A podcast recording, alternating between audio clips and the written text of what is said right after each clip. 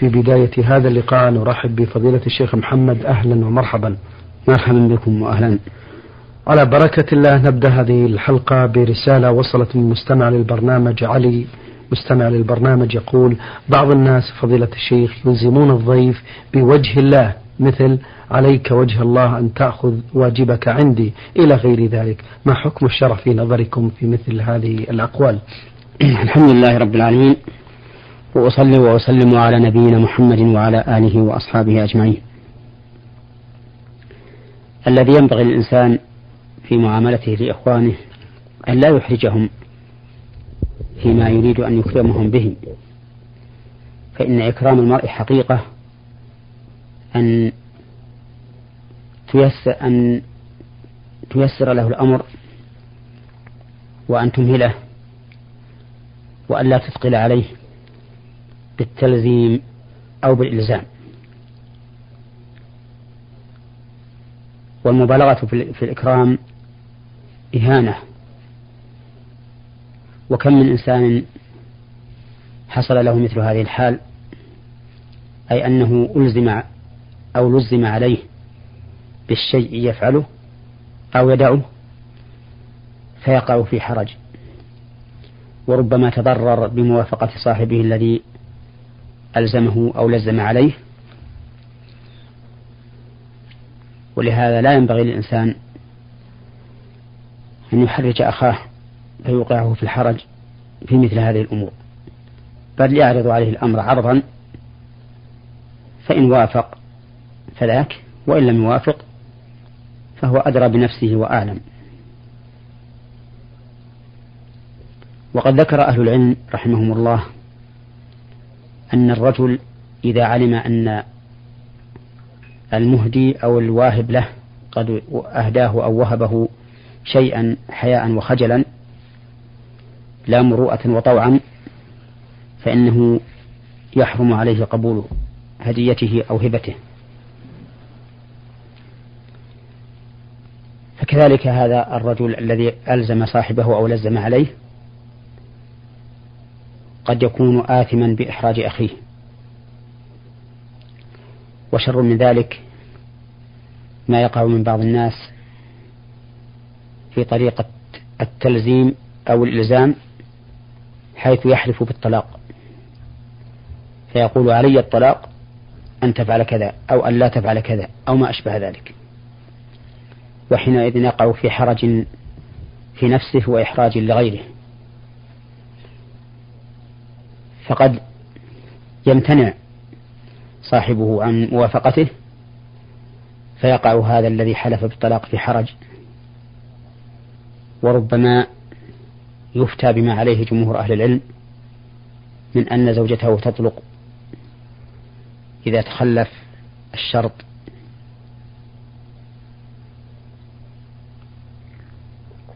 وربما تكون هذه الطلقة هي آخر ثلاث تطليقات فتبين بها المرأة. والمهم أن الذي أنصح به إخواني المسلمين أن لا يشقوا على غيرهم ويوقعون في الحرج. بل يعرض الإكرام عرضا فإن وفقوا فذاك وإلا فليدعو الإنسان في سعة. أما بالنسبة للسؤال بوجه الله عز وجل فإن وجه الله تعالى أعظم من أن يسأل به الإنسان شيئا من الدنيا ويجعل سؤاله بوجه الله عز وجل كالوسيلة التي يتوسل بها إلى حصول مقصوده من هذا الرجل الذي توسل إليه بذلك. فلا يقدمن أحد على مثل هذا السؤال. أي لا يقول وجه الله عليك أو أسألك بوجه الله أو ما أشبه ذلك. نعم. آه، أيضا المستمع يقول البعض إذا قدم على الناس لا يطري تحية الإسلام فلا يقول السلام عليكم ورحمة الله وبركاته ولكنه آه، يستبدلها بتحية أخرى ثابتة عند بعض الناس مثل يلا حيهم آه، إلى غير ذلك. نعم. هذا أيضا من الجهل أو التهاون. الذي يحمل بعض الناس على هذا إما جهل منهم بالأمر المشروع وإما تهاون وعدم مبالاة وكلاهما مذموم. لكن الجهل أهو من التهاون لأن الجاهل بالعلم يسير على الطريق الصحيح. لكن البلاء بالتهاون. ولهذا ننصح إخواننا الذين اعتادوا على مثل هذا ننصحهم أن يدعوا هذا وأن يبدأوا بالتحية المشروعة أولا ثم يحيوا ثانيا. فيقول مثلا إذا دخل الناس أو أقبل إليهم السلام عليكم. ثم يحييهم بما يناسب. من التحيات غير الممنوعة. وكذلك أيضا إذا دخل أحد على شخص وسلم عليه السلام المشروع فإنه لا يكتفي بقوله أهلا ومرحبا أو حياك الله أو ما أشبه هذا فإن ذلك لا يجزئه بل هو آثم به إذا اقتصر عليه. يعني إذا قال لك قائل السلام عليكم فالواجب أن ترد عليه بقولك عليك السلام أو عليك السلام أو عليكم بالجمع أو عليكم. فإن اقتصرت على قولك مرحبا وأهلا وما أشبه ذلك فإنك لم تأتي بالواجب عليك من رد السلام. لقوله تعالى وإذا حييتم بتحية فحيوا بأحسن منها أو ردوها والذي يجيب المسلم القائل السلام عليكم بقوله مرحبا أهلا حياك الله. لم يكن حي بأحسن مما حي به ولا رد. ووجه ذلك أن قول المسلم السلام عليكم دعاء. دعاء بأن يسلمك الله تعالى من جميع الآفات. آفات الدنيا وآفات الآخرة. وهو أيضا سلام وأمن. سلام وأمن فهو دعاء وإخبار بالسلام والأمن. وأنت إذا قلت حياك الله أو أهلا ومرحبا لم تأتي بمثله من الدعاء. وغاية ما هنالك أنك حييته بهذه التحية وهو قد حياك ودعا لك وأمنك. ففي قوله السلام عليكم تحية ودعاء وتأمين. وفي قولك مرحبا وأهلا مجرد تحية فقط. لهذا يجب التنبه لهذه المسألة وأن يرد الإنسان السلام بمثله أولا ثم بالتحية المباحة ثانيا. نعم. المستمع عصام محمود سليم من العراق محافظة نينوى يقول صحة هذا الحديث وما معناه إذا سجد أحدكم فليضع يديه آه، قبل ركبتيه ولا يبرك بروك البعير. هذا الحديث معناه أن الرسول صلى الله عليه وسلم نهى أن يبرك الإنسان في سجوده كما يبرك البعير. لأن الله تعالى فضل بني آدم على الحيوانات. ولا سيما في العبادة التي هي من أجل العبادات وهي الصلاة فتشبه الإنسان بها بالبهائم مخالف لمقصود الصلاة ومخالف للحقيقة التي عليها بني بنو آدم من التفضيل على البهائم والحيوانات. ولهذا لم يذكر الله تعالى المشابهة أي مشابهة الإنسان للحيوان إلا في مقام الذم. كما في قوله تعالى مثل الذين حملوا التوراة ثم لم يحملوها كمثل الحمار يحمل أسفارا. وكما في قوله تعالى فمثله كمثل الكلب إن تحمل عليه يلهث أو تتركه يلهث. وكما في قوله صلى الله عليه وسلم الذي يتكلم يوم الجمعة والإمام يخطب كمثل الحمار يحمل أسفارا. وكقوله صلى الله عليه وسلم العائد في هبته كالكلب يقيء في ثم يعود في قيئه. فالتشبه بالحيوان في أداء العبادة يكون النهي عنه أشد وأعظم. والبعير إذا برك كما نشاهده يبدأ بيديه فأول ما يثني يديه ويخر عليهما ثم يتمم بروكه. فنهى النبي صلى الله عليه وسلم الساجد أن يبرك كما يبرك البعير وذلك بأن يقدم يديه قبل ركبتيه. فإذا قدم يديه قبل ركبتيه في حال السجود فقد برك كما يبرك البعير. وعلى هذا يكون المشروع أن يبدأ بركبتيه قبل يديه. كما روي ذلك عن النبي صلى الله عليه وسلم من فعله. أنه كان يسجد على ركبتيه ثم يديه. وكما أن هذا هو الموافق للنزول باعتبار البدن. فتنزل الأسافل أولا بأول كما ترتفع الأعالي أولا بأول. ولهذا عند النهوض من السجود يبدأ بالجبهة والأنف ثم باليدين ثم بالركبتين. ففي النزول كذلك يبدأ بالأسفل بالركبتين ثم باليدين ثم بالجبهة والأنف.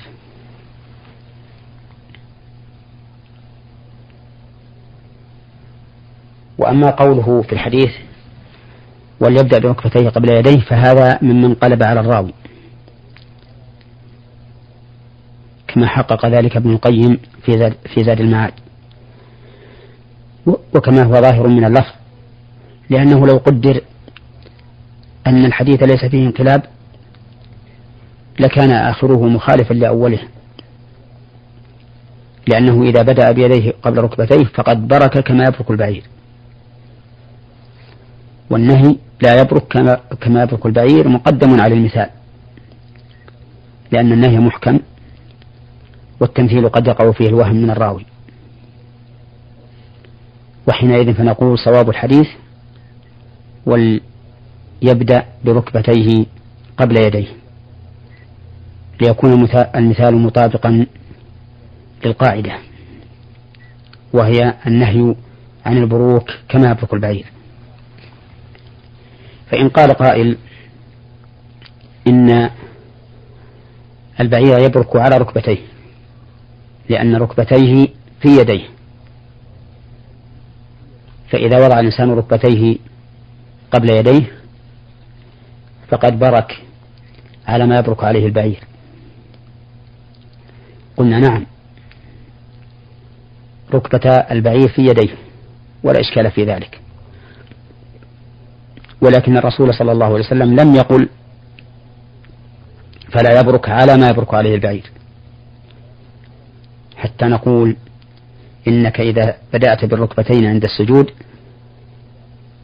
فقد بركت على ما يبرك عليه البعير وهو الركبتان.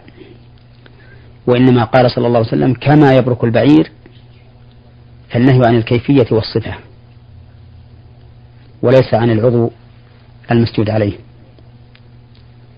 وبهذا يتبين جليا أن حديث أبي هريرة رضي الله عنه في النهي عن بروك كبروك بعير موافق لحديث وائل بن حجر المروي عن النبي صلى الله عليه وسلم أنه كان يبدأ بركبتيه قبل يديه. والله أعلم. بارك الله فيكم. المستمع أيضا عصام آه، فضيلة الشيخ يقول يسأل عن الحديث عن وضع اليد اليمنى على اليسرى بعد القيام من الركوع في الصلاة. نقول نعم. إن وضع اليد اليمنى على اليسرى بعد القيام في القيام بعد الركوع سنة. كما دل على ذلك حديث سالم بن سعد الذي رواه البخاري في صحيحه. قال كان الناس يؤمرون أن يضع الرجل يده اليمنى على ذراعه اليسرى في الصلاة. فإذا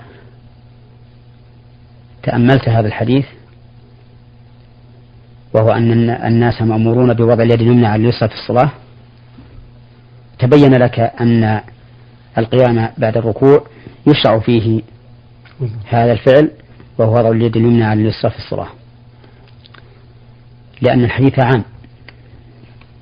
يخرج منه الركوع لأن اليدين على الركبتين ويخرج منه السجود لأن اليدين على الأرض ويخرج منه الجلوس لأن اليدين على الفخذين أو الركبتين. فيبقى ما على ذلك وهو القيام قبل الركوع والقيام بعد الركوع تكون اليد اليمنى فيه موضوعة على الذراع اليسرى كما في الحديث. واليد اليمنى توضع على اليد اليسرى إما على الذراع وإما على الرسغ. وهو المفصل الذي بين الكف وبين الذراع. والأفضل أن تكون على الصدر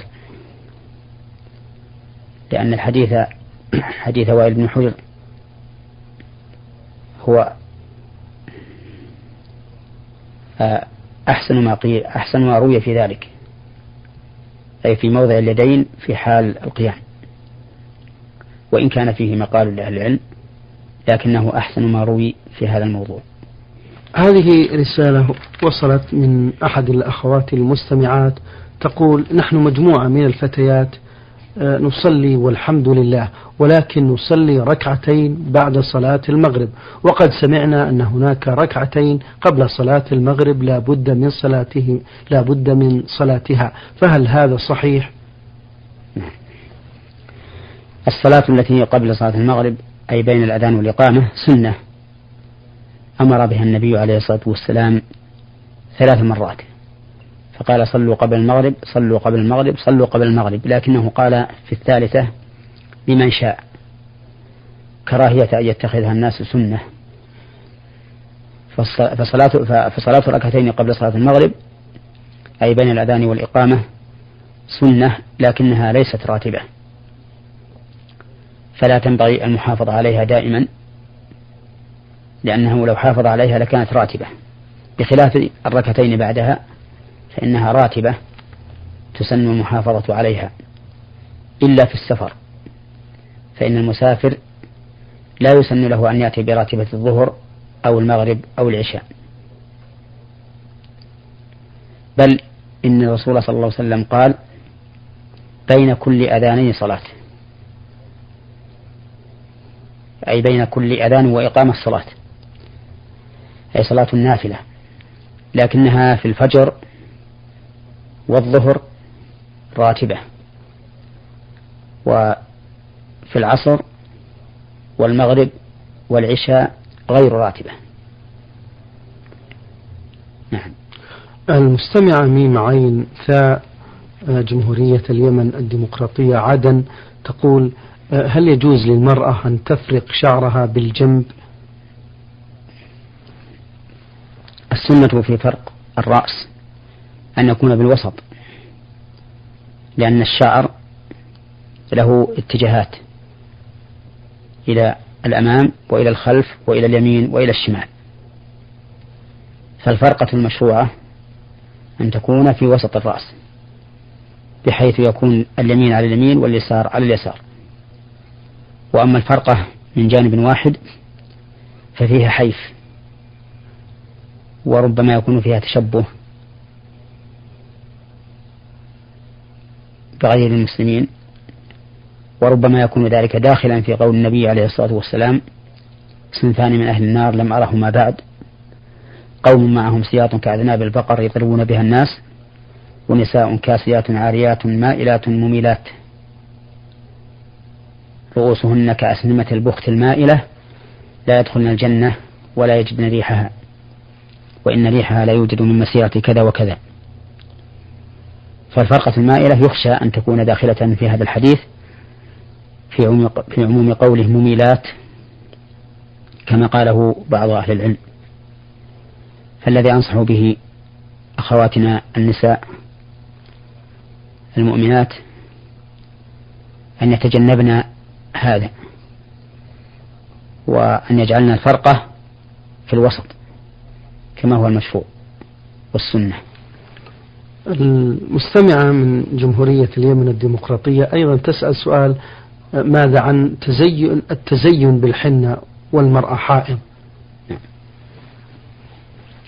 التزين بالحنة لا بأس به لا سيما للمرأة المتزوجة التي تتزين به لزوجها.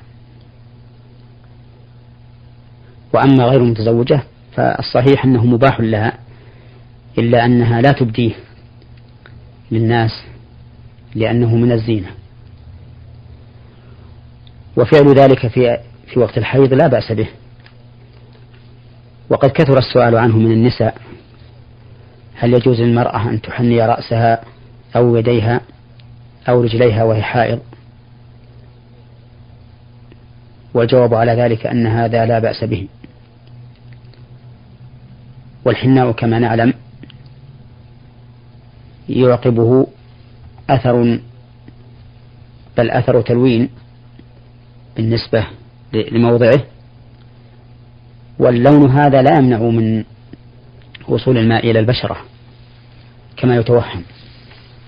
فإذا غسلته المرأة أول مرة زالت أجرامه وبقيت آثاره الملونة وهذا لا بأس به. نعم. آه هذه المستمعتان الصديقتان حنان وسامية من الأردن لهما مجموعة من الأسئلة. السؤال الأول يسألنا عن كيفية سجود التلاوة. نعم. سجود التلاوة سببه أن يمر الإنسان بآية سجدة. والسجدات في القرآن الكريم معلومة معلم عليها في هامش المصاحف. فإذا مر الإنسان بسجدة فإنه يتأكد في حقه أن يسجد لله عز وجل. بل قال بعض العلماء إن سجود التلاوة واجب لكن الصحيح أنه ليس بواجب. لأن أمير المؤمنين عمر بن الخطاب رضي الله عنه خطب ذات يوم في الجمعة فقرأ آية السجدة في سورة النحل فسجد. ثم قرأ في الجمعة الأخرى ولم يسجد. ثم قال رضي الله عنه إن الله لم يفرض علينا السجود إلا أن نشاء. والاستثناء هنا منقطع. أي أن معنى قوله إلا يشاء لكن إن شئنا سجدنا. وليس المعنى إلا أن نشاء فرضه فيفرضه علينا لأن الفرائض لا تعلق بالمشيئة. وقد فعل ذلك عمر رضي الله عنه بمحضر من الصحابة ولم ينكر ولم ينكر عليه أحد. مع حرص الصحابة رضي الله عنهم على إنكار ما يكون منكرا. فإقرار الصحابة في هذا المجمع العظيم من أمر صدر من الخليفة الراشد عمر بن الخطاب رضي الله عنه أو في أمر صدر من الخليفة الراشد عمر بن الخطاب رضي الله عنه يدل على أن ذلك أي سجود التلاوة ليس بواجب وهو الصحيح. وسواء كان الإنسان في صلاة أم في غير صلاة. أما كيفيته فأن يكبر الإنسان ويسجد كسجود, كسجود الصلاة على الأعضاء السبعة ويقول سبحان ربي الأعلى سبحانك اللهم ربنا وبحمدك اللهم اغفر لي. ويدعو بالدعاء المشهور اللهم لك سجدت وبك آمنت وعليك توكلت. سجد وجهي لله الذي خلقه وصوره وشق سمعه بصره بحوله وقوته. اللهم اكتب لي بها أجرا وضع عني بها وزرا وجعلها لي عندك ذخرا وتقبلها مني كما تقبلتها من عبدك داود. ثم يقوم بلا, بلا تكبير ولا تسليم. أما إذا سجد في الصلاة فإنه يكبر إذا سجد ويكبر إذا رفع. لأن جميع الواصفين لصلاة الرسول صلى الله عليه وسلم في تكبيره يذكرون أنه يكبر كلما رفع وكلما خفض. ويدخل في هذا سجود التلاوة. فإن الرسول صلى الله عليه وسلم كان يسجد للتلاوة في الصلاة. كما صح ذلك من حديث أبي هريرة أنه قرأ صلى الله عليه وسلم في صلاة العشاء إذا السماء انشقت فسجد فيها. والذين يصفون صلاة النبي صلى الله عليه وسلم في التكبير لا يستثنون من هذا سجود التلاوة. فدل هذا على أن سجود التلاوة في الصلاة كسجود صلب الصلاة أي أنه يكبر إذا سجد وإذا رفع. ولا فرق بين أن تكون السجدة في آخر آية قرأها أو في أثناء قراءته. فإنه يكبر إذا سجد ويكبر إذا إذا رفع ثم يكبر للركوع عند ركوعه. ولا يضر توالي التكبيرتين لاختلاف سببيهما. وما يفعله بعض الناس إذا قرأ السجدة في الصلاة فسجد كبر للسجود دون دون الرفع منه فإنني لا أعلم له أصلا. والخلاف الوارد في التكبير عند الرفع من سجود التلاوة إنما هو في السجود المجرد الذي يكون خارج الصلاة. أما إذا كان السجود في أثناء الصلاة فإنه يعطى حكم سجود صلب الصلاة فيكبر إذا سجد ويكبر إذا قام من السجود. شكر الله لكم فضيلة الشيخ وعظم الله مثوبتكم على ما قدمتم وبينتم لنا وللإخوة المستمعين الكرام. إخوتنا الأكارم انتهت حلقة هذا اليوم من برنامج نور على الدرب ونلقاكم في الغد بإذن الله تعالى. سلام الله عليكم ورحمته وبركاته. نور على الدرب. برنامج يومي يجيب فيه أصحاب الفضيلة العلماء على أسئلة المستمعين. البرنامج من تقديم وتنفيذ عبد الكريم صالح المقرن